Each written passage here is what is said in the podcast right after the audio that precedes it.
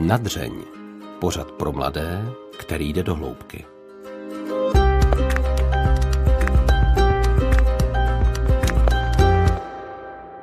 Věděli jste, že až dvě z pěti osob byly obětí sexuálního obtěžování anebo násilí a že většinu těchto činů mají na svědomí blízcí anebo známí lidé oběti?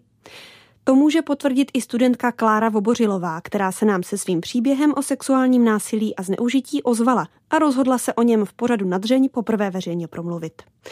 Dnes tak uslyšíte příběh Klárky a také pohled právničky Lucie Hrdé, která se na sexuální násilí se svou advokátní kanceláří specializuje. Otevřenou mysl při poslechu přeje Alžběta Havlová a Hana Strašáková. Já ti položím otázku, kterou běžně hostům pokládáme až na konec rozhovoru, mm-hmm. ale u tebe eh, se to napízí zeptat se hned na začátku. No. Je něco, co by si poradila, kdyby ti znovu bylo 20? O pár let míň? Já si myslím, že bych si poradila možná být víc asertivní. Nevím, ty jo, já jsem docela spokojená, jakože takhle, co se stalo právě. A já nelituji jakože ničeho, co jsem dělala a myslím si, že každý, že nikdo by toho neměl jako litovat nějakých jako věcí, co se děly. No a co se týče té asertivity, tak no. třeba jako v čem bys chtěla být víc, konkrétně víc asertivní? A třeba umět říkat jako víc ne. Jo, a to jsem třeba dělávala hodně dřív, že prostě jsem všem řekla jo, jo a pak jsem neměla čas ani pro sebe. Ale nějakým způsobem jsem se to naučila docela. Mm-hmm. Takže si myslím, že bych to ani neměnila, ten jako proces a řekla bys, řekla bys ne i těm klukům, se kterými máš teďka docela v nedávné době špatný zážitek? Mm. No. Třeba dřív ne. Dřív ne, jo, to asi jo. to asi jo, no. My se dneska spolu budeme bavit vlastně o sexuálním obtěžování. Mm-hmm. Můžeš popsat, co se ti teďka v nedávné době stalo? Ve zkratce jsem byla pozvaná na takovou akci do nějakého bytu. Mými spolužáky jsem byla pozvaná. Tady na Masarykově univerzitě. Na Masarykově univerzitě, no. No a byla jsem teda pozvaná na nějakou tu akci a já jsem se teda rozhodovala, jako moc se mi tam nechtělo, ale tak jsem tam jako šla, protože jako slušnost, že jsem byla pozvaná už tři týdny. Takže jsem tam šla. A No, tak jsme začali nějakým, děcka tam začali trochu pít, byly tam, byly tam ještě dvě holky, potom ty dvě holky odešly, já jsem tam zůstala sama holka mezi asi osmi klukama. Jenže já jsem ty kluky znala, že jo. Byl tam jeden docela můj blízký jako kamarád ze Slovenska a jako neměla jsem se proč bát, protože jsem si ty lidi znala. No a teďka jsme si dali pár jako pití, drinku, a mě se pak jako udělalo hrozně špatně po nějakých dvou hodinách a chtěla jsem jít na záchodce prostě vyzvracet.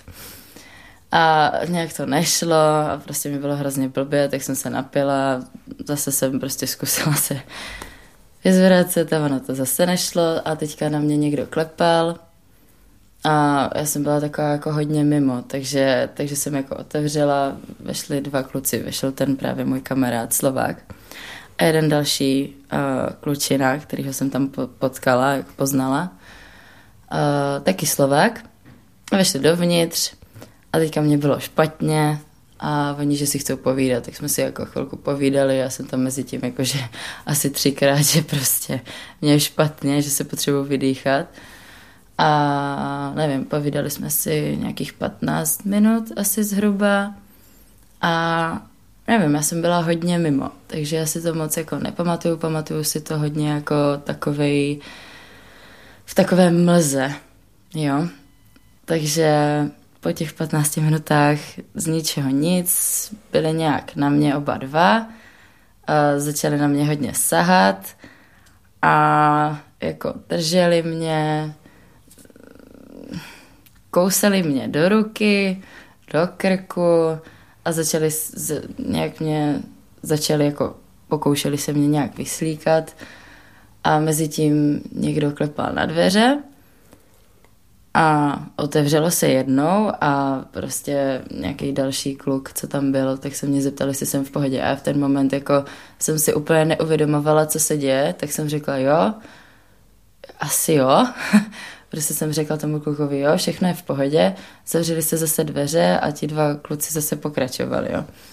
A teďka, a teďka prostě mi začali říkat nějaké jako věci, že asi nebudu říkat úplně co, ale prostě takové jako perverzní věci mě začaly říkat a já jsem, pamatuju si, že jsem v jeden moment řekla, že hej, to je, něco je na tom špatně prostě, jo, ale neuvědomovala jsem si pořád, pro, jako co se děje úplně a tak jsem si říkala v hlavě, ty něco je špatně, co se děje prostě, ne?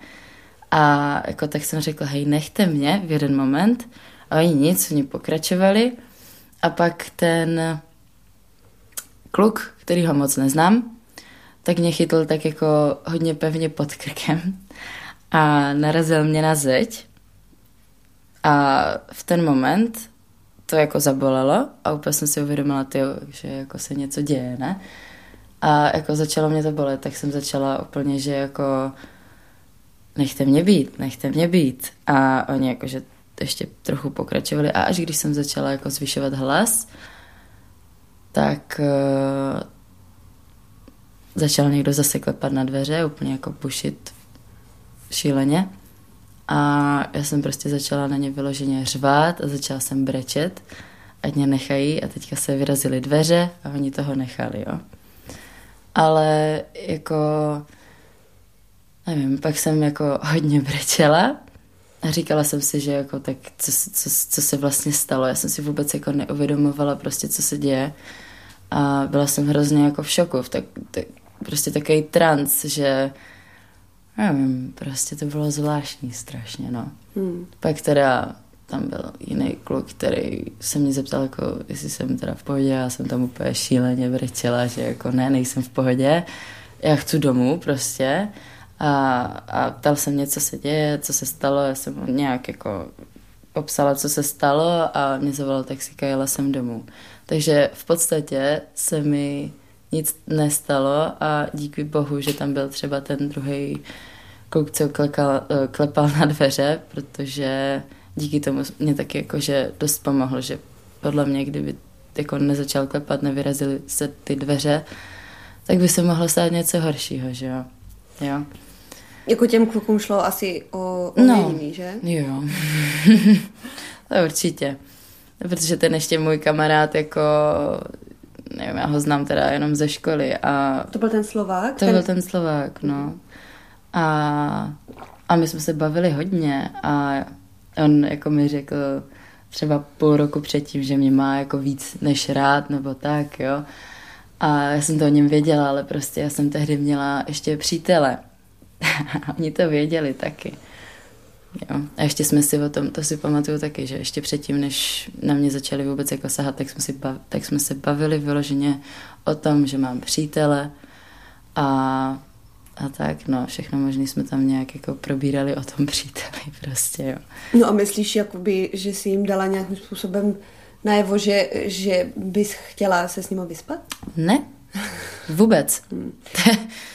No a co, co se teda dělo, dělo potom, ty následující dny nebo týdny uh, no, potom? No, následující den jsem se probudila a jako měla jsem strašné výčitky svědomí, že, že to v podstatě byla moje chyba z nějaký části, jo. A pamatuju si, jeden moment jsem se probudila, šla jsem se převlíct a teďka mám v pokoji zrcadlo a vyslíkla jsem se prostě do naha, teďka jsem se na sebe podívala a měla jsem všude modřiny prostě. Teďka kousance po rukách a na krku takhle jsem měla modřinu, jak mě držel prostě ten kluk pod krkem. Jako to nebyly žádný cocáky prostě, jo. Mm. A to bylo fakt jako tady takhle na těch kostech. Takže a ten moment jsem se jako na sebe podívala, jako že co? Co, co? co to je? Prostě a teďka jsem se úplně sesypala a sedla jsem si na zem a jenom jsem prostě začala jako brečet, že jako, že tyjo, tak jako, co to prostě bylo, ne? No a hrozně jsem se klepala celý den, ten den. A stávala jsem ještě do práce na, na nějakou osmou a jela jsem jela jsem právě uh, do Anáčkova divadla a jela jsem s jedním Slovákem, ale jako s mým kolegou z práce, se Slovákem, prostě hrozně fajn člověk právě. A v minutě, jak jsem ho viděla a začal na mě mluvit slovensky, tak, mě, tak jsem se strašně lekla, že jako mluví slovensky prostě, jo. A teďka spustil tu slovenštinu a já jenom, pane. Jakože nic to proti... připomnělo. Jo, mě to hnedka jako připomnělo, co se dělo. A pořád to bylo tak jako, nevím, to bylo taky celkově úplně uh, nepříjemný hrozně. A právě celý den jsem si jako opakovala všechny jako detaily, všechno jsem nějakým způsobem věděla, úplně všechno, co mi říkali, všechny doteky jsem si pamatovala. První den, večer jsem to pak řekla jako sestře mm-hmm. a přijeli moji blízcí kamarádi z Itálie a přijeli jako ve zrovna v ten den, co se mi to stalo, tak přijeli a um, já jsem to říkala té mojí sestře a říkala jsem to jim a oni říkali, že, tyjo, že to jako že to není moje chyba, jo. A já jsem pořád opakovala, že ne, já jsem tam neměla chodit, neměla jsem jako pít, neměla jsem prostě tam vůbec jako s nima být a neměla jsem jim vůbec dovolit jako aby na mě sahali a prostě to je moje chyba a teďka jsem si to pořád opakovala a pořád jsem to měla tak jako v hlavě a cítila jsem se tak jako hrozně, nevím, hrozně tak jako odporně prostě, fakt jako nechutně, jo. Mm-hmm. No a další den prostě jsem se zase probudila a zase jsem se klepala. Už, už jsem si říkala, to je prostě divný, že se furt klepu, jako jo. Tak jsem si řekla, že bych asi zašla jako k doktorce s tím. První, co mě napadlo. Tak jsem zašla k doktorce a popsala jsem jí situaci a ona řekla, a, že to není úplně jako normální, že jsou dvě možnosti, buď to mám jako posttraumatický syndrom, anebo že mi něco mohli hodit do pití, vyloženě. Ale že je pozdě na to to zjistit z té krve. Že když mhm. jako tam půjdu, tak mě to nezjistí už. Takže jsem nešla na žádné jako krevní kontroly, možná kdybych jako šla den předtím, tak možná se zjistí, že mi opravdu něco hodili do pití, protože já jsem jako ani tolik nepila a byla jsem úplně, ale úplně mimo prostě, jo. Aha. No a pak začalo to, že vlastně ten den, jak jsem šla jako od té doktorky, tak jsem normálně tak šla, pustila jsem, pustila jsem si nějakou písničku a teďka z ničeho nic jsem nemohla prostě dýchat, takový hrozný tlak jako na hrudi. A, a chytla jsem takovou jako paniku docela, že jako co se děje, ne? že nemůžu dýchat. A teďka jsem úplně začala se hrozně klepat a začaly mi nabíhat taky zvláštní myšlenky taky hodně jako, jo, nemá cenu žít, takové jako věci.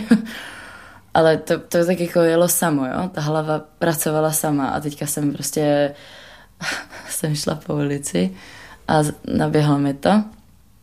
Je zvláštní hrozně ten stav. A musela jsem si sednout na lavičku, teďka jsem tam seděla, začala jsem tam úplně brečet, že jako co se děje, prostě ne, já prostě potřebuju domů. No ale tady ten stav právě, co jsem měla, tak uh, se mi to stalo ještě jednou večer. Potom se mi to stalo druhý den, asi pětkrát za den. A já mám kamarádku, která je na medicíně a řekla jsem jí, co se mi stalo. A ona mi řekla, no, že to jsou jako asi panické jako záchvaty, že to jsou úzkosti vyloženě z toho, co se mi stalo. A že to se dá jenom vyřešit tím, že si můžu dát buď to nějaký antidepresiva, nebo že začnu chodit na nějakou jako psychoterapii, nebo k psychologovi, nebo cokoliv. A takhle to trvalo třeba 8 dní. Prostě já jsem se každý den probudila a klepala jsem se celá.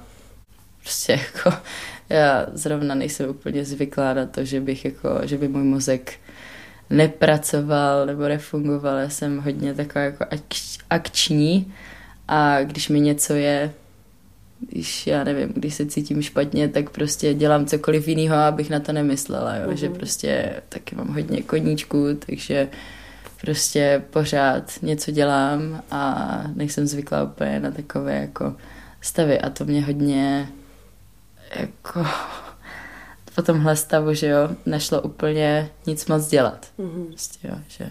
A nakonec po těch osmi dnech, prostě jak to šlo takhle pořád dokola, každý den jsem měla ten panický záchvat, divnej, tak eh, jsem si už prostě říkala, ne, to prostě už musí přestat, já už prostě nebudu. A teďka jsem si, teďka si pamatuju, že jsem byla prostě zase v práci a musela jsem prostě odběhnout, protože mě to zase jako naběhlo a seděla jsem na záchodě a říkala jsem si, ne, prostě už dost, už dost, už dost.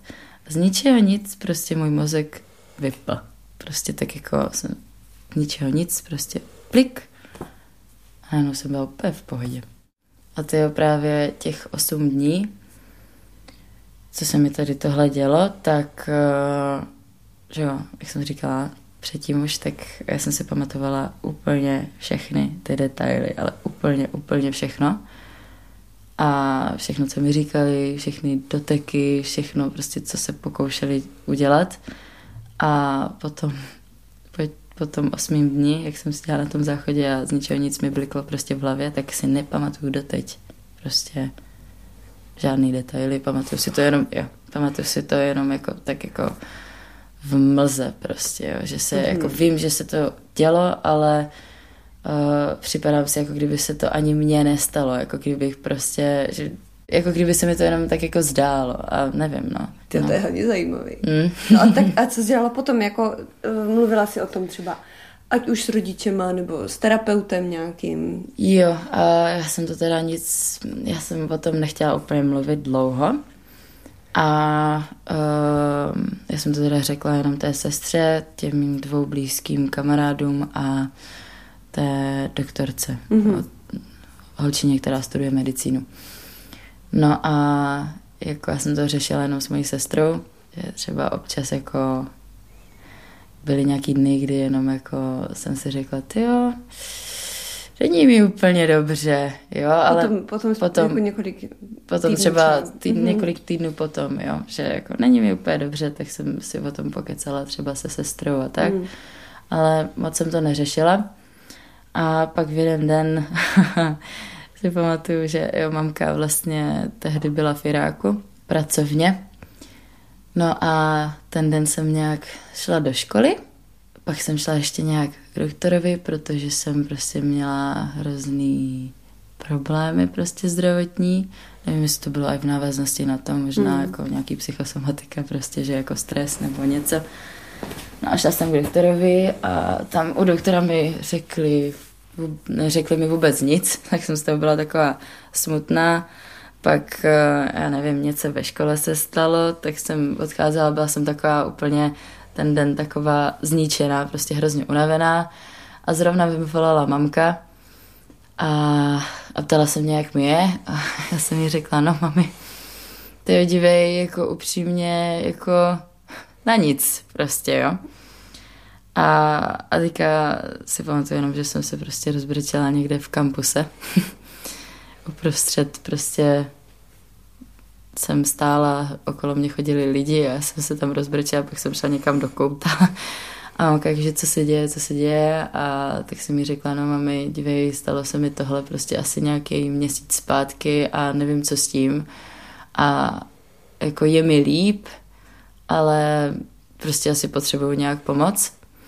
Tak se snažila nějak sehnat přes internet nějakého psychoterapeuta nebo někoho, prostě kdy, s kým bych si povídala. Takže potom mě sehnala nějakou psychotera- psychoterapeutku, já jsem to ještě potom řekla i tátovi, ale asi o měsíc později teda, protože nevím, no, zkušenosti s muži.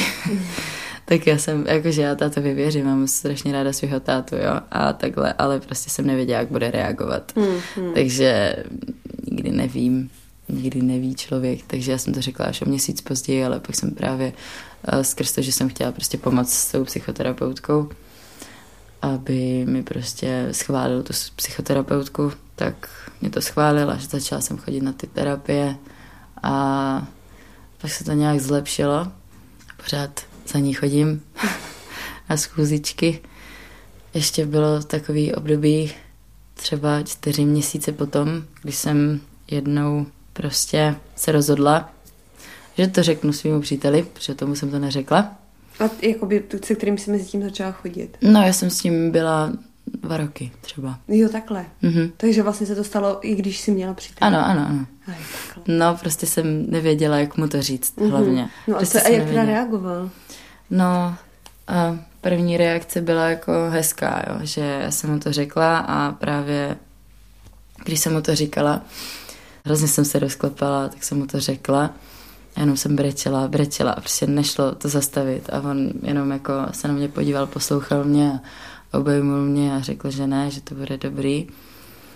Jenže potom uh, jsme se o tom dál nějak bavili a ale pak jsme se nějak jako rozešli a pak jsme to nějak jako ukončili.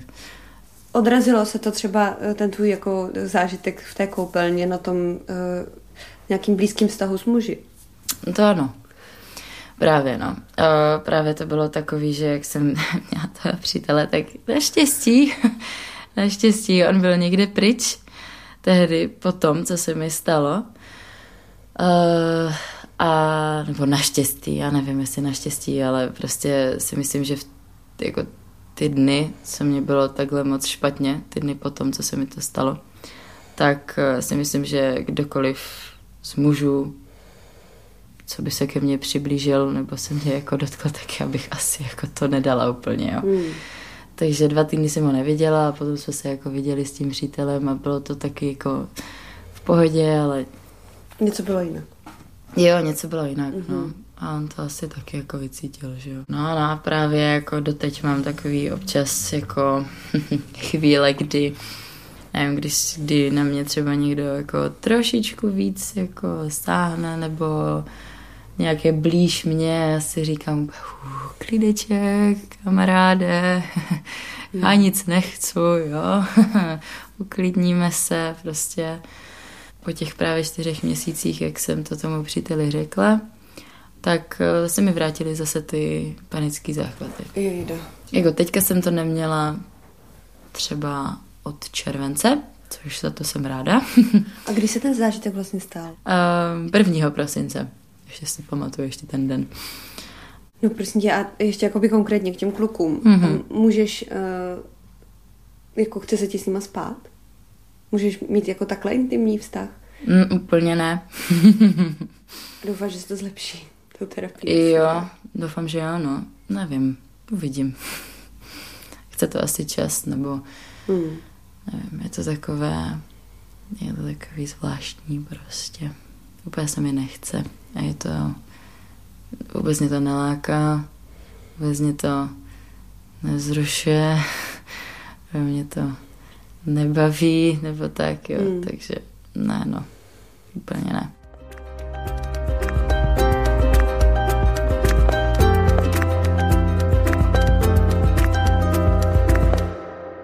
Šla jsi s tím na policii.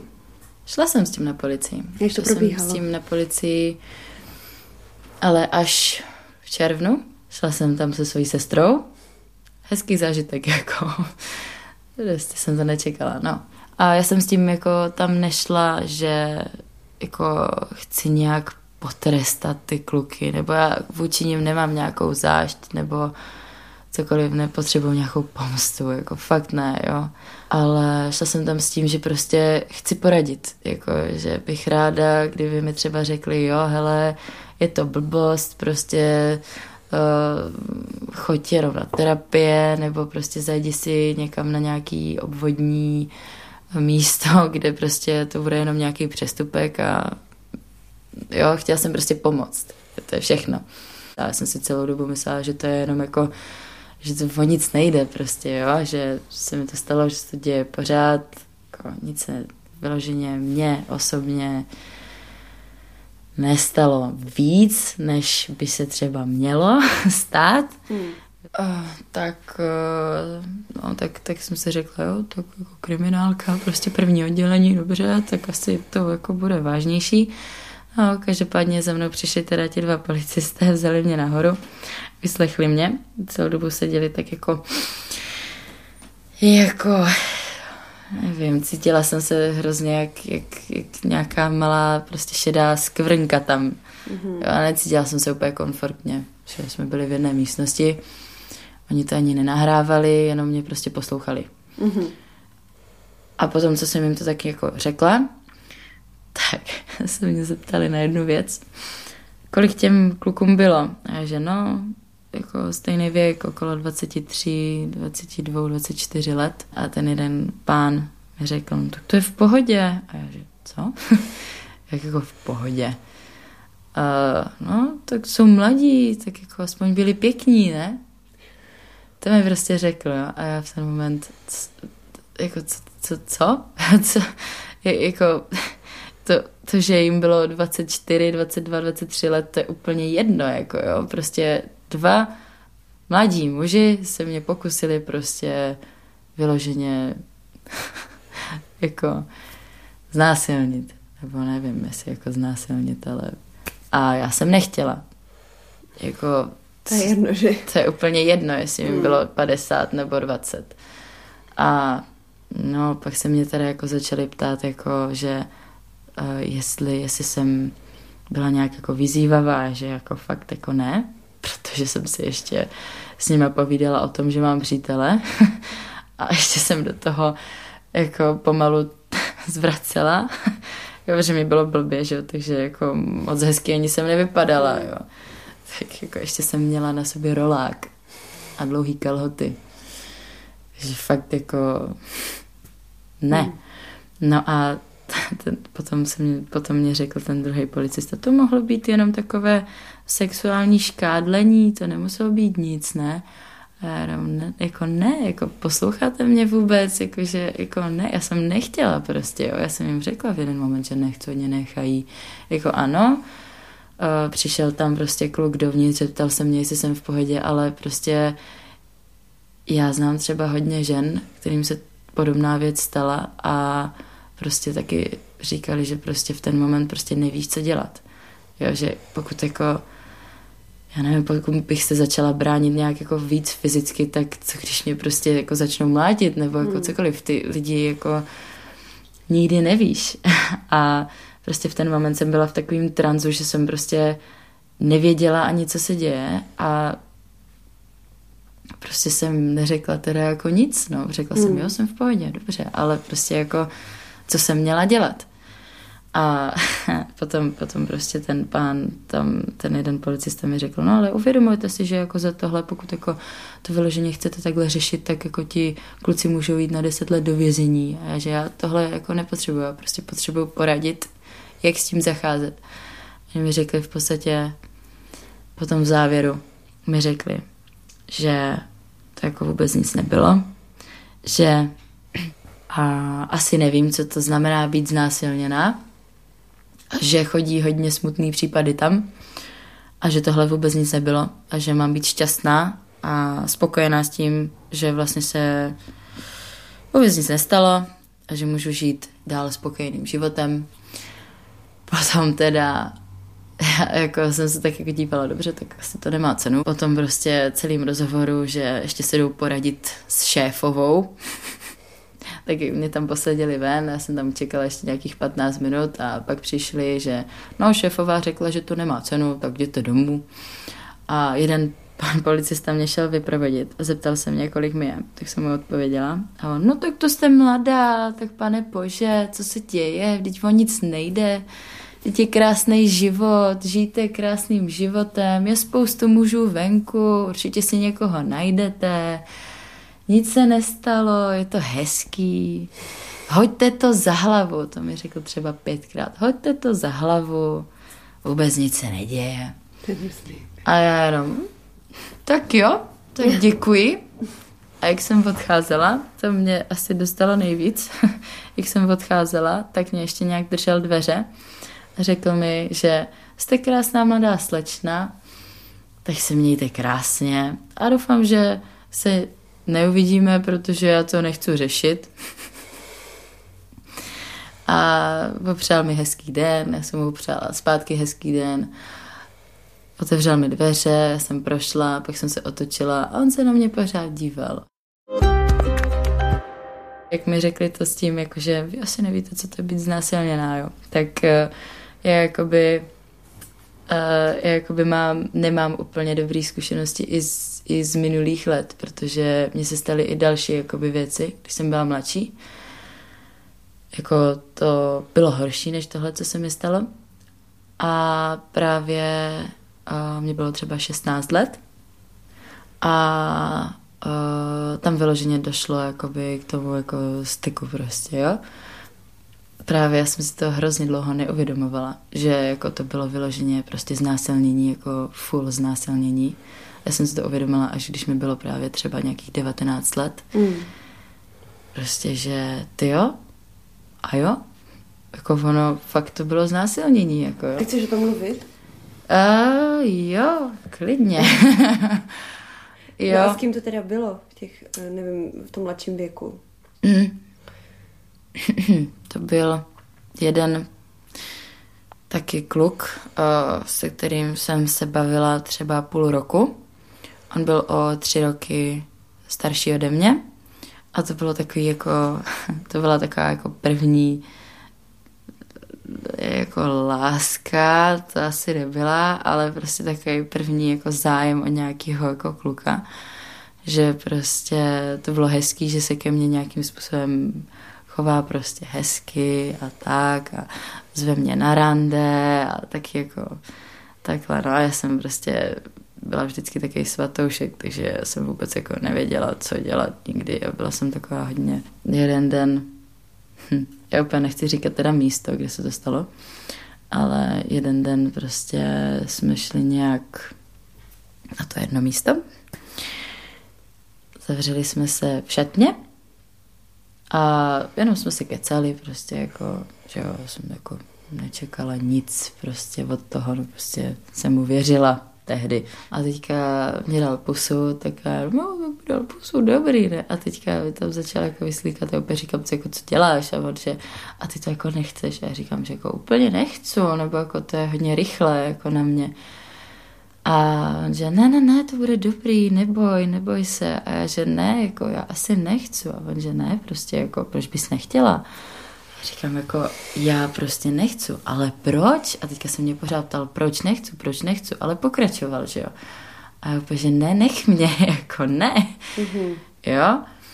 A, ale ne, on prostě pokračoval a pak jsem prostě ležela na zemi a, a byla jsem nahá, že jo, a začala jsem prostě brečet, jako nech mě, nech mě. Pořád jsem to opakovala a pak mm-hmm. už mě neposlouchal a řík, ptal jsem tě pořád proč a pořád, prostě pořád říkal pš, pš, to bude dobrý. Proč? Proč bys nechtěla? To bude dobrý. A vyspala se s tebou. A jo. A prostě pak už jsem to v jeden moment prostě vzdala. A byl jsem taková, no tak jako dobře, tak to necháme být.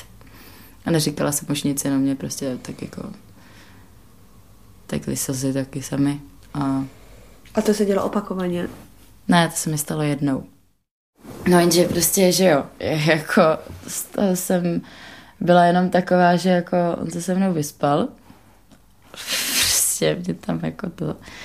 A to zrovna mamka tehdy byla doma. Mm-hmm.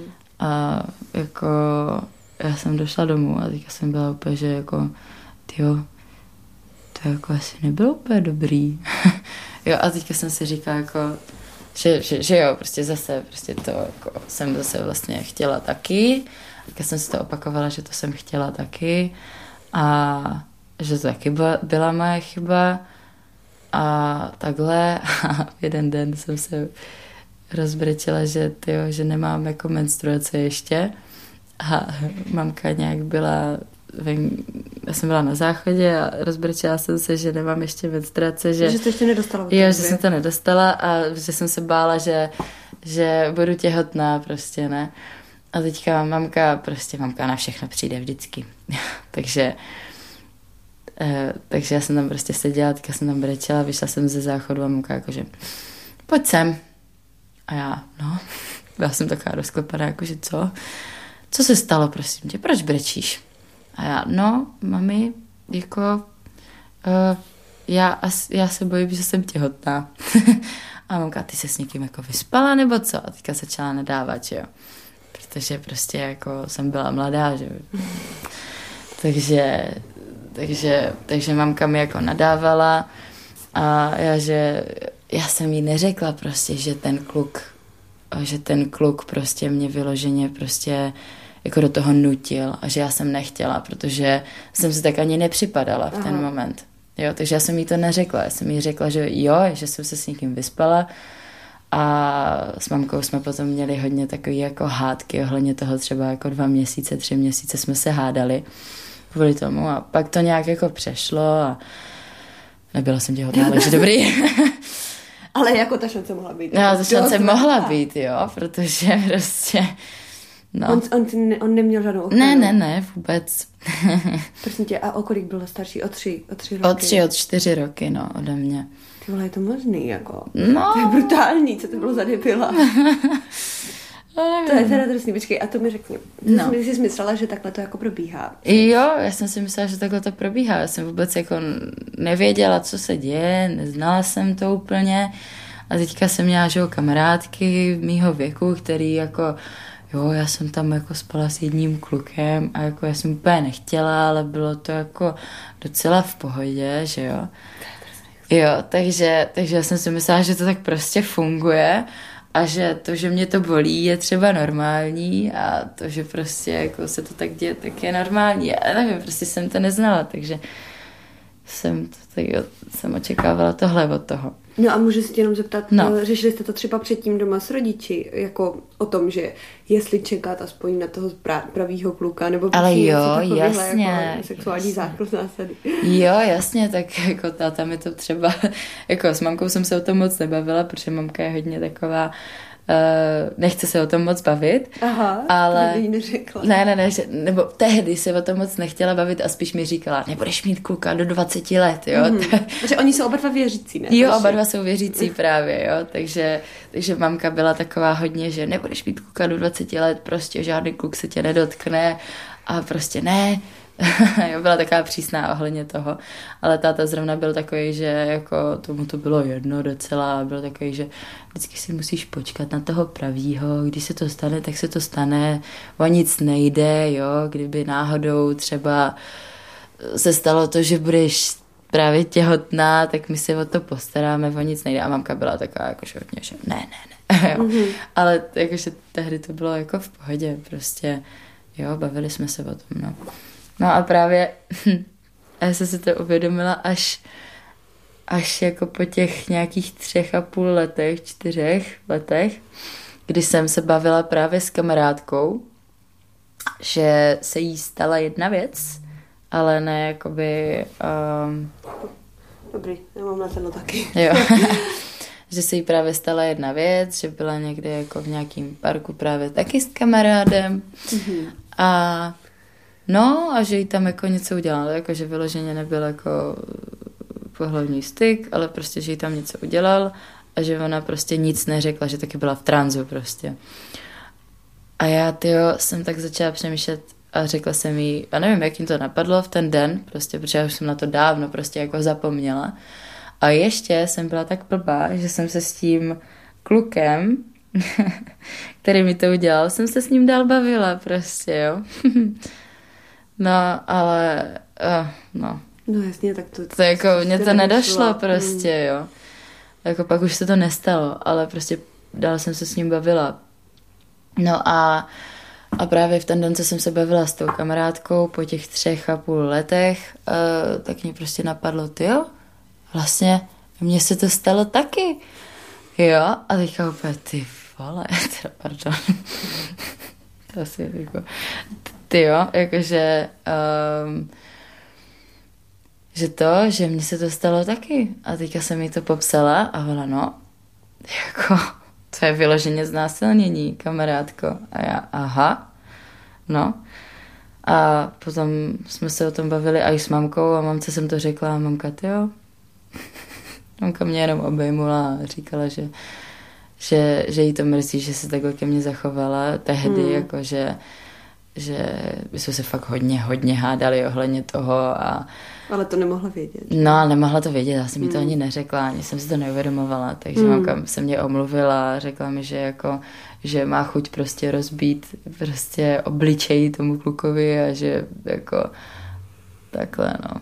Takže... No Klárko, a přišla někdy konfrontace s těma klukama? Jo, jo, jo, jo. A se všema třema? Se všema třema, ano. To nám ještě prosím řekni. Uh, tak s tím prvním, co se mi stalo v těch 16 letech, tak to bylo vtipný. To jsem uh, byla pozvaná taky na nějakou oslavu, to bylo uh, v roce 2019 a tak ta oslavenkyně se rozhodla, že chce jít do klubu, tak jsme šli do klubu a teďka jsme tam byli, nevím, někdy o půlnoci jsme tam přišli.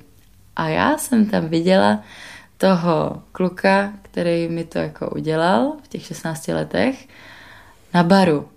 On byl za barem, tak já jsem za ním šla. Dáš mi prosím vodu? A on že, no nazdar. A já, no nazdar. A on že, no, a nemyslím, že ti dám vodu. A hej, můžeš mi dát tu vodu, prosím. A on že, no, tak jako dobře, no, tak mi dal vodu. A nějak jsem pokračovala, řekla jsem to nějaký kamarádce, tam je, tam je ten debil, co mi to udělal, jako jo, tam, tam je ten blbeček. A, a pak jsem tam šla zase po nějaký půl hodině zase, že já moc teda jako, já normálně fakt jako moc nepiju, jo, takže já jsem tehdy jako nepila a dávala jsem si jenom vodu. A šla jsem tam znova za ním, že můžeš mi dát znova prosím vodu. A on, že na mě eh, takhle začal na mě. A byl tak nepříjemný? Nevím, nevím. Prostě začal tohle začal dělat. A já, že co děláš, jako. A on, že zase b. A já, hej, můžeš mi dát prosím tu vodu? A on zase b. A já jsem se natáhla, naštvala jsem se, natáhla jsem se přes ten bar a vrazila jsem mu facku. A on, co, co, co, co? A teďka tak jako začal se na mě dívat, no tak to by vodu nedám. A úplně, tak víš co, tak já jdu pryč, dobrý. No a potom si pamatuju, že jsme nějak jako v jedno ráno jsme odcházeli, já jsem stála venku a on nějak šel ven a já jsem se tam bavila s kamarádkama, on přišel za mnou a chtěl prostě mě obejmout. A já jsem mu řekla, že jako, že na mě nesahá, co dělá. A že ty, ty jako si nepamatuješ, co jsme jako měli několik let zpátky a já úplně no, moc dobře si to pamatuju a já fakt jako nechci, abys na mě sahal. Nebylo to příjemný a doufám, že to v životě už nikomu neuděláš, protože jako něco jsem mu takového řekla, já si to úplně nepamatuju, ale vím, že jsem se s ním tam jako trošku chytla. Pohádali jsme mm. se, on mě nazval velice s prostými slovy a jeho taky asi. A pak jsme odešli a pak jsem byla taková, jako, že jo, dobrý, viděla jsem ho. Mm životní etapa ukončena. A co ti dva? A ti dva. Um, ti dva, no tak jeden je můj spolužák. Hmm. Takže vlastně, jak byla teďka karanténa, jak jsme nechodili do školy, tak já jsem ho od prosince, od toho, co se mi to stalo, jsem ho neviděla do, nevím, do dubna. Myslím, že v dubnu jsme začali pak chodit jako na, praktický, na praktickou výuku. A, když jsem ho viděla teda jako poprvé, tak jsem byla taková, oj, jako jsem to nečekala, že budu tak, prostě mi to nebylo úplně příjemný. No a vlastně já jsem ho konfrontovala už jako po telefonu nějaký čtyři dny potom, tak jsem si vzpomněla na to, že já jsem mu vlastně volala, že hej, čau, a on dělal jako, že nic. Mm-hmm. Jakože, no tak nechceš zajít někdy na kafe a já, že jako děláš si srán do země a potom telefonu, a já úplně na něj, že jako, jako fakt jako nechci s tebou nikam zajít, jako uvědomuješ si, co, co, jako, co se stalo. A on, že jako, co by se mělo dít, vždyť se nic nestalo. A já, že jako jako já nevím, ale myslím si, že to nebylo úplně v pohodě, že jako jste mě tam zavřeli, začali jste na mě sahat a něco jste se pokusili jako dva silní jako kluci, jo. Hmm. Prostě hmm. na sportovce jsou všichni prostě vysportovaní neskutečně a ještě ten, uh, ne tady ten můj kamarád, ale ten druhý, nebo můj kamarád, Prostě, ale ten druhý kluk, který ho jako neznám, kterýho jsem tam potkala poprvé ten den, co se mi to stalo, tak ten prostě dělá bojové umění. Mm. Jo, takže fakt jako silní oba dva A i kdyby nedělali jako bojový umění, tak prostě já jsem docela jako malá, takže, ale jsem úplně silná. Takže, takže tak, no, takže jsem ho konfrontovala právě přes ten jako telefon. A on mi prostě pořád opakoval, ne, to bylo 50 na 50, to bylo i z tvojí strany. Ty se tam opila, neměla se tam opíjet. A já jako, fakt, jako vážně? Vždyť já jsem jako, já jsem čekala, že seš jako, že jsem ve společnosti jako, kde jsou moji jako přátelé prostě, jo. Nečekala jsem, že něco takového se stane. Mm. A on že ne, to bylo 50 na 50, ty jsi taky chtěla, jako já jsem to, prostě já jsem to udělal, jako kdybys nechtěla, tak bych to neudělal. Jak jako, kdybys to, kdybych nechtěla, tak bych to neudělal. Prostě já jsem byla, za prvý jsem byla asi dost pravděpodobně jako opila možná pod nějakýma omamnýma látkama, ale to se nikdy asi nedozvím. A plus prostě se mi chtělo zvracet. Plus jsme se bavili o mým příteli, jak jako, že jsem chtěla. Hmm. Prostě nechtěla. A pak už jsem na něj byla hodně jako nepříjemná a on si to fakt jako neuvědomoval a říkal mi, že prostě, že už jsem byla rozbitá dřív a že to, že mám nějaký jako traumata z toho, takže si za to můžu sama. Mm-hmm. A a co ten druhý kluk? A ten druhý, toho jsem viděla potom taky teda v té škole a jenom jsem za ním došla a řekla jsem mu, že, a nevím přesně, co jsem mu řekla, jsem docela měla černo před očima. Mm. Protože jsem ho viděla, naštvala jsem se. Jako neř, neřvala jsem, já nejsem úplně konfliktní typ. Ale prostě jsem mu něco řekla, že jestli ho ještě někdy uvidím, takže mu asi vrazím prostě do obličeje.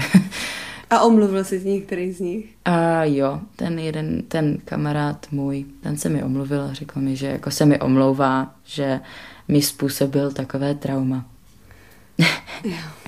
Ale že stejně si stojí za tím, že to bylo 50 na 50 a že kdybych s tím někdy chtěla jít na policii nebo to nějak řešit soudně, že jako budu si stát za svým.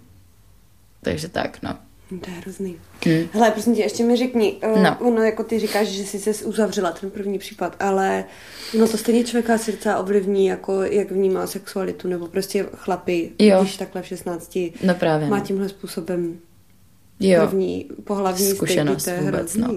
Tak, eh, tak jo, já si myslím, že mě to ovlivnilo i skrz to, že jakoby, že jsem měla potom i traumata z toho, co se mi stalo v tom prosinci teďka s těma dvoma klukama, že podle mě, kdyby se mně to nestalo v těch 16 letech, tak bych možná nezareagovala takhle jako a že možná bych neměla ty traumatické jako stavy a ty psychické záchvaty, prostě panické úzkosti a takhle, mm. jo. Že, že prostě by to možná byl lehčí průběh toho všeho, nebo nevím, možná ne, ale myslím si, že jak, jak jsem to měla jako v hlavě a neuvědomovala jsem si to a uzavírala jsem se do sebe tímhle stylem, takže potom to i vyplynulo na povrch uh, po tom, co se mi stalo s těma dvouma klukama. No. Jasně, no. Takže tak, no a vlastně bych odpověděla i s tím, jakože uh, s těmi muži, tak jo, jako vždycky, když někoho potkám, tak jsem hodně taková, jo, to je třeba fajn člověk, ale vždycky si říkám, že je to stejně muž. jako já nemám nic proti mužům, já jsem za to, že prostě všichni bychom si měli být rovni a tak, jo, ale nějak ve mně mi něco říká, že prostě stejně je to muž a stejně prostě něco tam vždycky mm. bude. Ale nevím, no je to nepříjemný prostě občas, jako když na mě někdo sáhne, to už jsem říkala a jako tak, no. Tak Klárko, doufám, že se budeš, že se to všechno zase spraví. Ale jo, jako podle mě to chce čas a já si myslím, že to bude v pohodě. No a co bys poradila holkám, který um, bo, co bys poradila ostatním holkám, aby se tomu vyhnuli? Jde to vůbec? Já si myslím, že úplně ne. Že to úplně nejde jako poradit. Já si myslím, že že prostě v ten moment to tak jako nečeká ten člověk, že může zareagovat úplně jinak. To tělo jakoby a mozek, psychika může zareagovat u každého jinak a prostě um, já znám hodně případů, že jo, že jako žen, holek, kterým se tohle stalo a byli prostě v tranzu a nevěděli, co říct, mm. nevěděli, co dělat a prostě úplně takový šok, že prostě ten moment neřeknou vůbec nic. Jako nejlepší je říct ne, nech mě a začít hřvát, začít člověka možná mlátit, nevím, ale zase jako nikdy člověk neví, jak ten jak ten třeba muž nebo zareaguje, jo? že třeba taky může začít prostě se bránit jako na druhou stranu a to už je potom blbý, že jo. Tak možná zpětně, Takže... možná holky, které to prožili, tam asi prožívají to podobný, že? Že to prostě není jejich chyba. Není to jejich chyba prostě. Hmm. Není. Jako fakt ne a to si hrozně moc právě žen neuvědomuje, že já jsem se taky tak cítila, cítím se tak občas doteď, že prostě stejně si říkám, jo, mně se nic nestalo, možná jsem neměla být tak moc uh, citlivá a takhle, ale prostě to fakt jako to, tohle se děje pořád a já si myslím, že by si jako měli muži uvědomit, jako, že tohle není správný, mm. že jako prostě když žena nechce, tak prostě nechce a nejde to dál, prostě ne je ne, jako, jo. Prostě žijeme v takové jako společnosti, kdy si jako muži dovolují, co chcou pomalu. Ne všichni, jako samozřejmě, jako ne, nehá, nehážu všechny do jednoho pytle, to není tak, že jako všichni jsou stejní, ale prostě tady tihle případí prostě dělají si, co chcou, no. Hmm. Klárko, tak já ti moc děkuji za otevřenost. Jo, není za co. To byl příběh Kláry Vobořilové. Po jeho vyslechnutí se Hana Strašáková setkala s právničkou Lucí Hrdou, která je expertka na rodinné právo, domácí násilí a sexuální zneužívání. Je také spoluzakladatelkou organizace Bez trestu CZ, která chce zlepšit vzdělávání soudců ve věcech viktimologie a psychologie a rozšířit povědomí o nízkých trestech za sexuální a domácí násilí.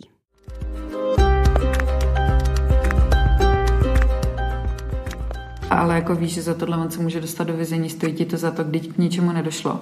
Tak to je jasná ochrana pachatele sexualizovaného násilí a ne oběti. Nám se toto stává, eh, jedna moje klientka třeba byla nahlašovat eh, znásilnění sedmiletého dítěte, měla oznamovací povinnost, nahlašovala to a policie jí přesně tohle řekla, chcete to hlásit, vždyť uh, on za to může jít sedět až na 12 let, chcete mu zkazit život, ale tady si musíme uvědomit, že ten pachatel ten život kazí sám. My mu ho nekazíme tím, že na něj podáme trestní oznámení. Ani policie mu ho nekazí tím, že projednává trestný čin, který on sám spáchal. A myslím si, že dokud nedojde ke změně tady toho mindsetu, to znamená, že nás nebude otravovat jako pomáhat obětem a budeme chránit pachatele. A teď pozor, Obhájce může hájit pachatele. Já jsem sama obhájce. V tom vůbec nevidím problém a je to moje práce, za to jsem placená a já svého klienta hájím. Já ho ochraňuji. Ale nemůže policejní orgán ochraňovat pachatele na úkor oběti. To prostě není možné v demokratickém státě, který jaksi má za úkol ochraňovat slabší stranu. A e, pokud tohle se nenaučíme, tak eh, prostě to pořád nebude dobrý. Ale tady mám jako ještě osobní zkušenost, že o té, o té policie, která v tomhle vzdělávání má kontinuální, tak je ta situace mnohem lepší, než byla třeba před 15 lety. Zatímco na těch soudech je to dneska tam, kde to bylo před 15 lety u té policie. Protože hmm. dřív spoust, vlastně to neprošlo přes tu policii k soudům, Dneska už to přes tu vzdělanější policii k soudům dojde a dneska je to teprve jakoby v začátcích na těch soudech. A na rozdíl od policistů a státních zástupců, kteří jsou v podstatě zaměstnanci státu, kterým můžete nařídit povinné vzdělávání, tak soudcům, jakožto nezávislým, eh, pořizo, eh, nařizovat povinné vzdělání nemůžete. Soudce je povinen se ze zákona vzdělávat, ale má se na to dohlížet sám a nemůžete mu to nařídit. A to je to, proti čemu bojuje bez trestu, protože my si myslíme, že soudci, kteří projednávají takovéhle věci, by měli být školeni ve věci viktimologie. A uh, že je to ale ve vyspělém světě normou. Platí to v Kanadě, platí to v Irsku, platí to například v Anglii. Uh, prostě pokud má soudce soudit sexuální násilí, domácí násilí, prostě tam, kde jsou zvlášť zranitelné oběti, takže to patří třeba i pro oběti hate crimes a podobně, nebo obchodování s lidmi, tak musí mít specializované vzdělání ve viktimologii. Kdyby se to dalo nějak zobecnit z vaší zkušeností, jak to probíhá, když ta oběť přijde nahlásit ten trestný čin? Je to většinou tak, jak se stalo u příkladu Klárky, anebo to, to je jako... To je opravdu kus od kusu. Mm-hmm. My máme, eh, zrovna dnes jsem tady měla klientku, která mi říkala, že se k ní policie chovala velmi vstřícně, eh, byly k ní úplně úžasný, skvělý, no ale pak se tam vyměnila policie a při druhém vyslechu tam byla nějaká paní a ta se k ní chovala tak, že ona z toho utrpěla šok. My jsme třeba měli kauzu klientky, která byla znásilněna, ten pachatel jí ukradl kabelku a ona, jak se nemohla dostat do bytu, protože neměla klíče, tak zavolala policii, ale ta policie řekla jenom, že byla okradena. A stejně ty policisti byli natolik citliví a vnímaví, že viděli, že ona je ve stavu, kdy jako zjevně se stalo jí něco horšího. Takže jí zavolali krizového interventa, kterému ona potom teda řekla, že byla znásilněna, toho pachatele chytli, on se dokonce přiznal a, a byl odsouzen. Jo, takže to, to je případ jako velmi dobrého policejního postupu, kdy vlastně ta policie zareagovala velmi správně uh, velmi citlivě. No ale potom máme ty případy, kdy jdete prostě nahlásit znásilnění a řeknou vám, prosím vás, neníčte tomu pachateli život. Že? Na základě čeho bývají nejčastěji ti pachatelé usvědčeni? To se, bych řekla, vůbec nedá průměrovat. To je kauza od kauzy. Někde je to, protože u spousty případů se jedná tam, kde jsou jakoby zavřené dveře, se tomu říká za zavřenými dveřmi, jenom mezi nimi dvěma, takže to musí být vždycky ta oběť důvěryhodná, eh, potom to jsou většinou znalecké posudky, ale můžete mít třeba gynekologické vyšetření, můžou to být daktyloskopické stopy, můžou to být eh, DNA testy, nebo to samozřejmě může být svědek, který to slyšel, který to viděl, který viděl oběť těsně potom, nebo který svědčí v kontextu, jak se chovala předtím, jak se chovala potom, uh, jak se k sobě chovala navzájem a podobně. Lékařské zprávy samozřejmě, takže tam v trestním řízení slouží jako důkaz cokoliv. Můžou to být SMSky, můžou to být videa, můžou to být facebookové stránky. Opravdu my dokazujeme v trestním řízení vším, co si umíme, umíte představit. Možná i tím, co se ani neumíte představit. z, z jaký části, z, z kolika procent bývají usvědčení ti pachatele? Já jsem na to neviděla žádné statistiky, ale Český rozhlas se na to nechal vypracovat nějakou statistiku eh, a tam se vlastně zjistilo, že ten poměr zproštění u eh, znásilnění není vůbec jako odlišný od jiných trestných činů. Že to vlastně, eh, my jsme se do té doby mysleli, že je tam mnohem větší poměr těch zprošťáků, ale on zjevně není. Mm-hmm. Že to je průměrně stejný. Zdá se mi, že ta naše společnost má mnohdy víc pochopení pro agresora než pro oběť. Setkáme se s tím občas, to už tady taky bylo řečeno, že s tou obětí je třeba hůř zacházeno než s tím pachatelem. Dá se tohle nějak změnit? Já si myslím, že to jakoby musí být na úrovni celé společnosti. A to musí být ve věcech zákona, protože my třeba nemáme vůbec následné podmínky pro péči o oběti. Jo, my nemáme asilové domy pro znásilněné, nemáme zřízenou 24-hodinovou denní e, telefonní linku pomoci pro oběti znásilnění. E, nemáme tam navazující služby, máme minimum psychologů, minimum krizových center, nemáme psychiatry, e, zejména u dětských obětí, prostě abyste sehnali dítěti psychiatra znásilněnému, to, to jsou jako, to je těžká práce několik hodin. A takže já vůbec nevidím důvod, proč vlastně my se nechceme eh, jako stát veřejně přihlásit k tomu, že chceme chránit eh, oběti trestných činů, které se týkají genderově podmíněného násilí. Tak to je jedna věc. Potom si myslím, že jako společnost se k tomu můžeme postavit tak, že to, o tom budeme víc mluvit. Budeme to probírat ve školách, budeme probírat, co to je vlastně respekt k druhému, co to je Eh, osobní integrita, kdy, kdy má člověk právo říct ne, jaké je to právo na, na vlastní tělo, eh, co vlastně eh, je právo na moji vlastní sexualitu, kterou mi nikdo jiný nemůže upírat, kde mám osobní hranice. A tyhle ty věci jsou důležité, protože se o tom prostě musí mluvit. Protože když o tom nebudete mluvit, tak se o tom budete stydět mluvit, když se vám to stane. A potom, a potom je tam samozřejmě ta, ta osobní role té rodiny, která, která společnost tvoří A e, pokud prostě zjistíme, že naše dítě nebo někdo z naší rodiny se stal obětí takového trestného činu, tak ho nespochybňovat, ne, neříkat mu, že si za to může sám, ani mu to nenaznačovat, proč si tam byl, proč si tam byla, co jsi měla na sobě. Protože když budete někomu vyčítat, že měla krátkou sukni, tak tím jenom říkáte, že kdyby se vzala delší, tak ten pachatel může znásilnit někoho jiného.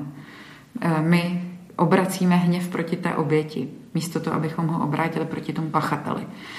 A Myslím si, že opravdu tady musí být vzdělání a hlavně komunikace ve všech složkách společnosti, která potom vyvrcholí tím, že vlastně e, ta komunikace a kontrola bude možná právě i v justici, která je nezávislá, vlastně ona se nad náma vznáší v nějakém obláčku, kdy my ji nemůžeme pořádně kontrolovat jako, jako společnost a nemůžeme e, vlastně ve velké případě se nedozvídáme ani o tom, jak ona rozhoduje, což proto vzniklo bez trestu, eh, aby se tyhle věci zprostředkovaly lidem.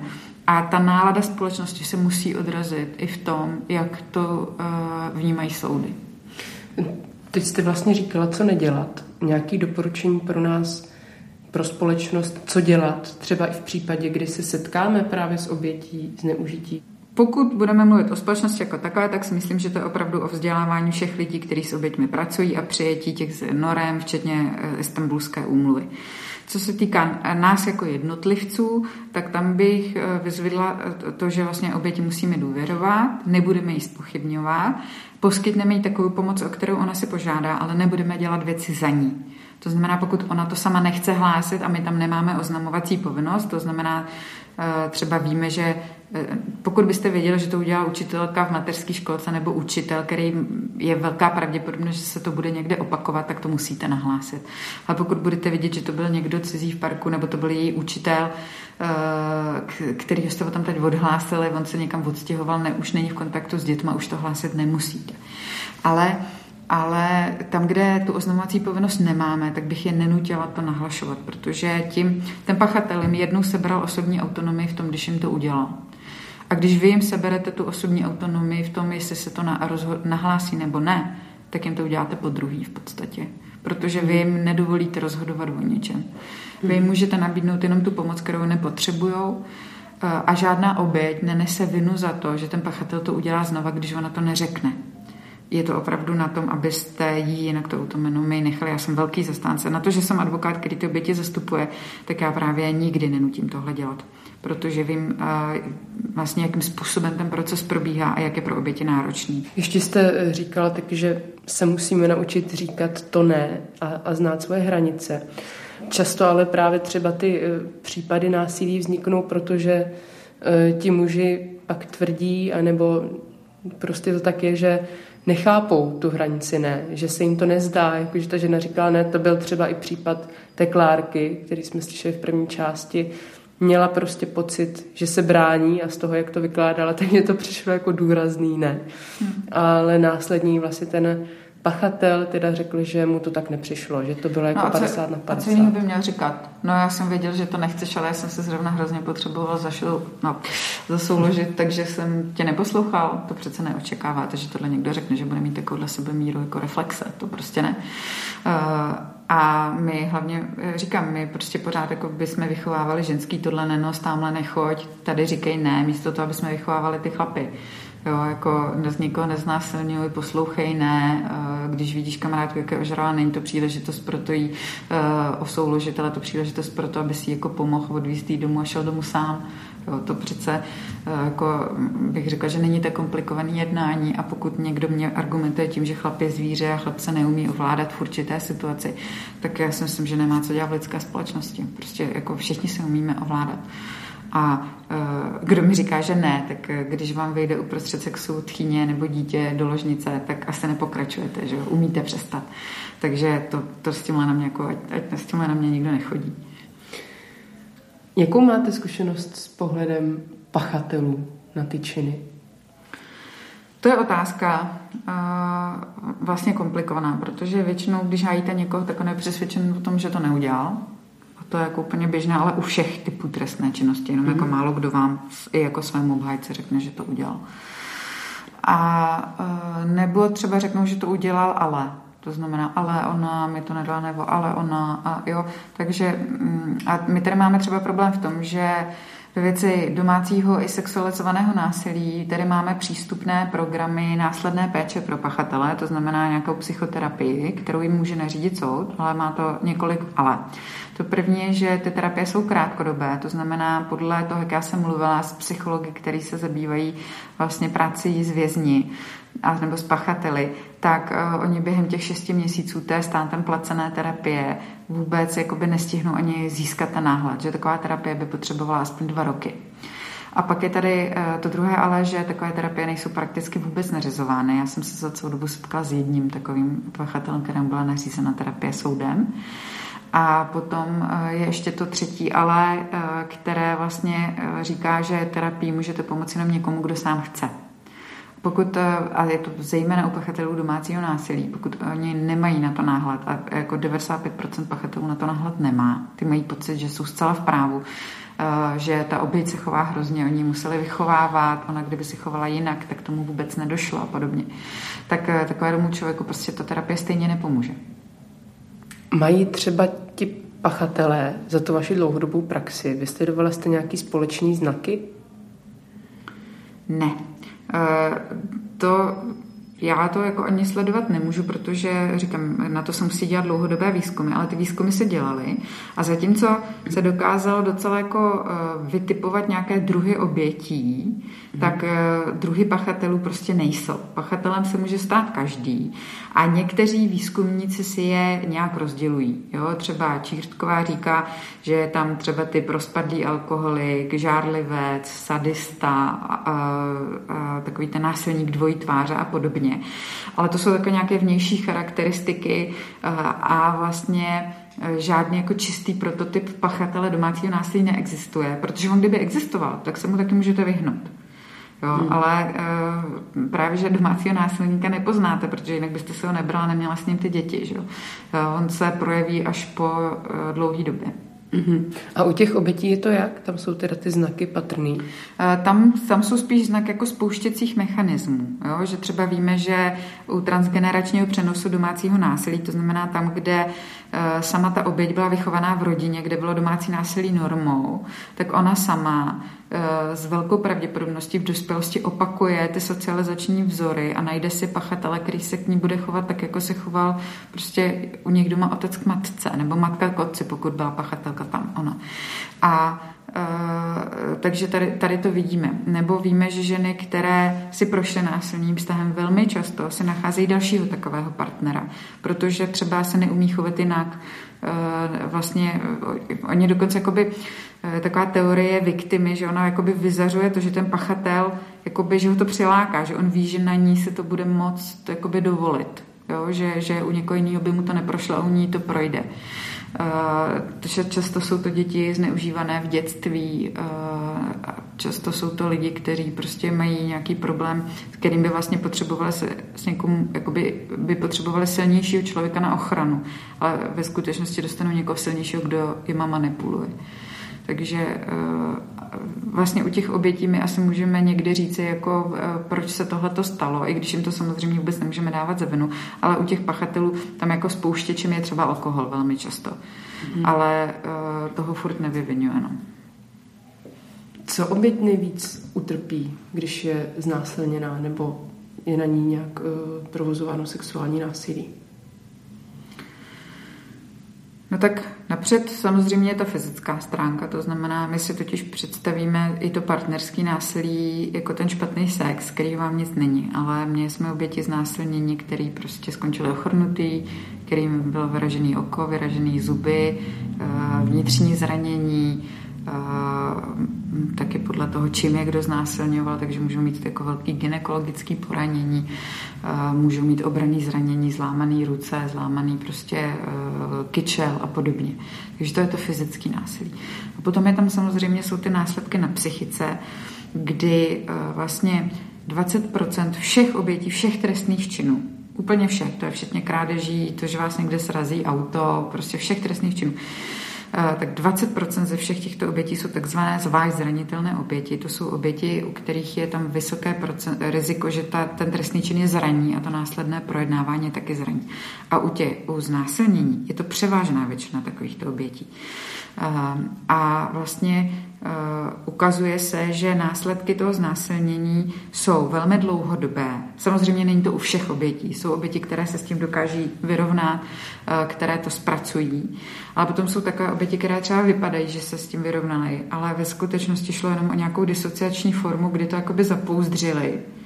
A ono jim to bouchlo do obličeje třeba v okamžiku, kdy uh, si jich někdo nevhodně dotknul jako myslím tím eh, ve stylu nějakého sexuálního chování, nebo kdy sami porodili dítě, nebo kdy jejich dítě bylo ve věku, kdy se jim to stalo. Eh, nebo když se najdou najednou ve stejné situaci. Velmi často taky tuhle tu věc odpálí vůně, protože ten eh, vůně je jeden z nejsilnějších spouštěčů paměti.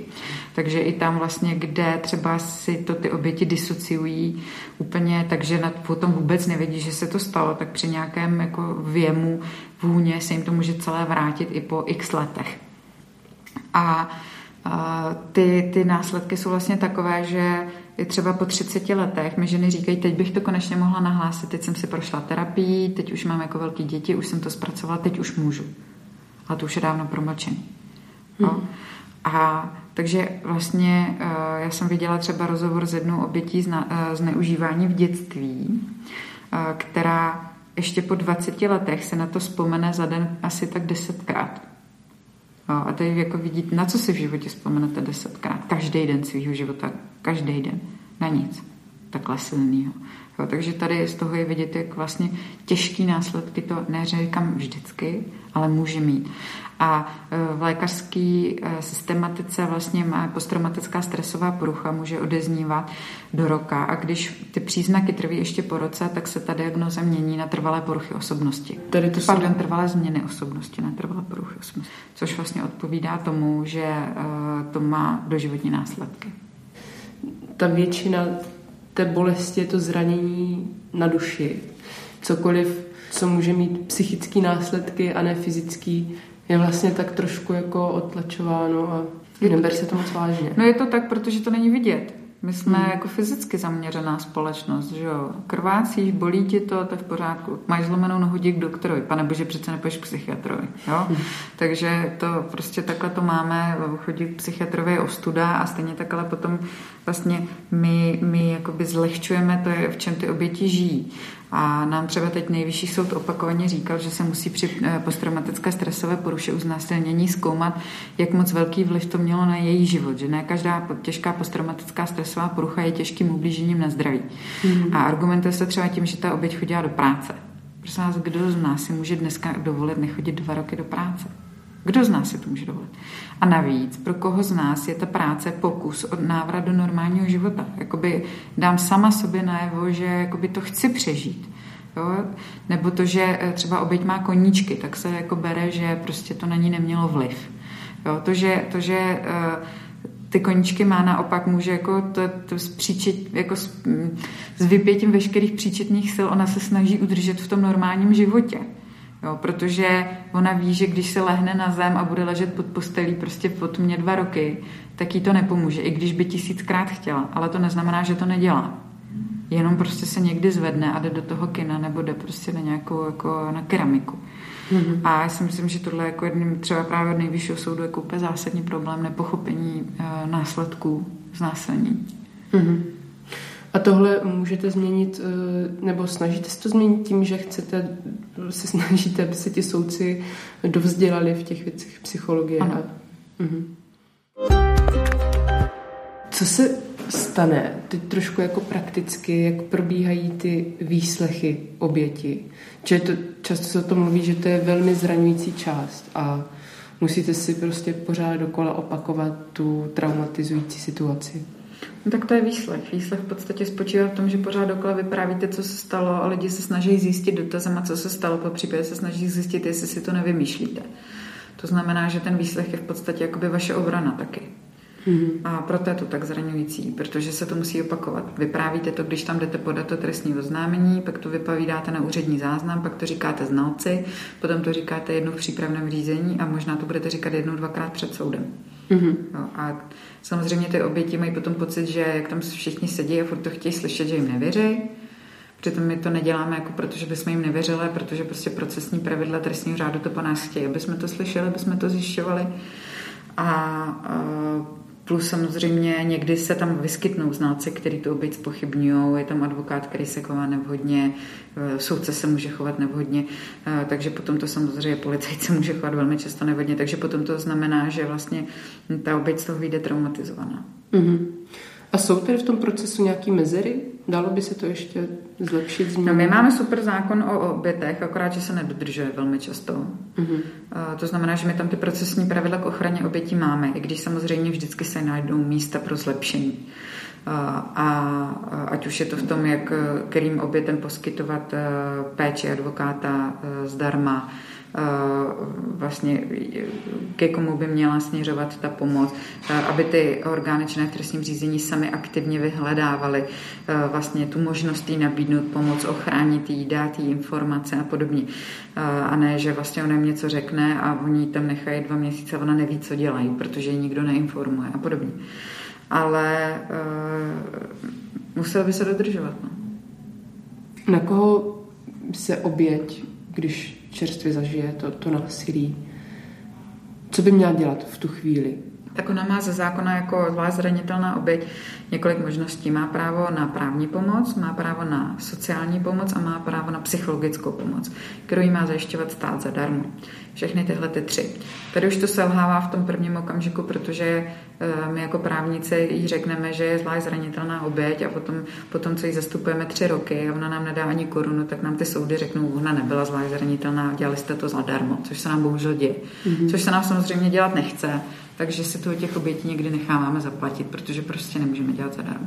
Mm. Druhá je ta, že jsou samozřejmě uh, neziskovky, které dělají tu uh, psychosociální pomoc, a tam by jim, tam ale někdy jsou dlouhé čekací doby, nebo jsou třeba v jejich místě, kde se to stalo, tak jsou pro ně prostě daleko, že to není jako úplně taky nízkoprahový. A pak samozřejmě je tam vždycky policie a státní zastupitelství, který musí přizná, e, přijímat trestní oznámení. A e, co já vždycky radím, tak je to, pokud jsem rozhodnutá, že to chci nahlásit, bez ohledu na to, kdy se to stalo, samozřejmě čím Eh, kratší dobu po tom, co se to stalo, tím je to lepší. Protože ty bezprostřed, jakoby ta, ta bezprostřednost mnohem víc zvyšuje pravděpodobnost, že toho člověka chytějí nebo odsoudí. Protože ty důkazy nám taky degradují v čase. A uh, takže uh, ozvat se advokátovi, dojít si k psychologovi, po případě se na nějakém krizáči, krizovém centru říct třeba o nějaký anxiolytika, aby zvládla ten výslech. To nemusí být deprese, to je stejně jako dlouhý nástup, ale prostě něco, co, jakoby, aby ten výslech zvládla, aby se jí líp spalo, aby prostě třeba ty první 14 dní nějak potom zvládla. a, a rozhodně vyhledat a udržovat tu pomoc psychologickou, po případě pokud je nutná nějaká medikace, tak od psychiatra, lékařskou pomoc udělat si, eh, pokud je znásilnění nahlášeno, tak v České republice má oběť právo na testy proti eh, pohlavní chorob zadarmo, nebo si je nechat udělat na své náklady v každém případě. Eh, případně si nechat předepsat postinor nebo něco takového, aby vlastně tam nedošlo k otěhotnění. A, a, eh, potom se teda rozhodnout, jestli to chci nahlašovat nebo ne. A podle toho buď to se dojít za advokátem, anebo třeba jenom pokračovat v té psychologické pomoci. Ale tady je problém v tom, že vlastně lidi mají pocit, jako třeba vaše okolí, to mi líčí velmi často ty oběti, že když třeba oni jim dají tři měsíce, pět měsíců, kde oni nechtějí vycházet z domu, tak s nima chodí ze školy do školy, doprovázejí všude. Ale třeba po půl roce už mají pocit, jako, že už dobrý, jo, už jsme ti věnovali dost, ale tím, jak vlastně posttraumatická stresová porucha se rozvíjí, tak oni na to můžou být po roce mnohem hůř, než na tom byly tři měsíce potom. Mm-hmm. A to se právě by se všechno mělo zpracovávat na těch terapiích. Eh, vy jste mi tady na začátku řekla pár příkladů z praxe, byly asi dva a už mi to stačilo pro dnešek, možná i na týden. Ale vy se teda sama jste říkala, že se s takovými případami setkáváte každý vlastně několikrát. Eh, chápu, že postupem času to možná už může být jako teda denní chléb, ale ani z začátku jste neměla problém se setkávat s takovými případy. Já nemám problém s tím, co se děje. Říkám to, jako už jsem to říkala v několika rozhovorech, já chápu, že se budou ženy znásilňovat a, a budou se děti znásilňovat a že se lidi budou prostě navzájem týrat a, a, a vraždit a k tomu prostě dochází a bude k tomu docházet vždycky. Já mám do dneška obrovský problém s tím, když té, selže ten pomocný systém. To znamená, když té oběti není pomoženo těma lidma, který mají pomoc. To znamená, když je psycholog řekne, no bože, aby se se nezbláznila, když prostě policajti odmítnou přímo, když z nich soudy udělají prostě, jako že se vlastně nic nestalo, když propadnou tou záchranou sítí. To mě na tom vadí, protože to je, to je systém, který byl vytvořený k pomoci a když ten systém odmítá fungovat a priori, anebo nefunguje prostě nějakou laností nebo nedostatkama nebo systémovou nekoordinovaností, tak je to špatně a to, to mě rozčiluje do dneška hrozně. To je ten jako motor, proč to dělám. A nemáte třeba nějak větší strach nebo větší obraný mechanismus vůči své rodině, dětem? Ne, já se jim jenom snažím vysvětlovat, já mám ještě malý holčičky, ale eh, snažím se jim prostě pořád vysvětlovat, že když nemusí dávat, když nechtějí dát někomu pusinku, tak nemusí. Eh, že když se lochtáme a oni řeknou stačí, tak já přestanu. Prostě, že je důležitý je respektovat. Kdyby se na vás chtěla Klárka obrátit, tak pomoc. samozřejmě může. Díky moc, že jste si udělali čas. Není zač, děkuji za pozvání. To byla právnička Lucie Hrdá. A na závěr snad už jen jedno přání. Mějme oči otevřené. Loučí se Alžběta Havlová a Hana Strašáková. Za spolupráci děkujeme Antonínu Kánskému.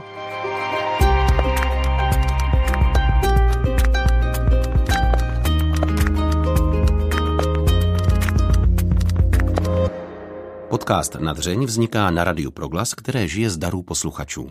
Pokud nás chcete podpořit, budeme rádi.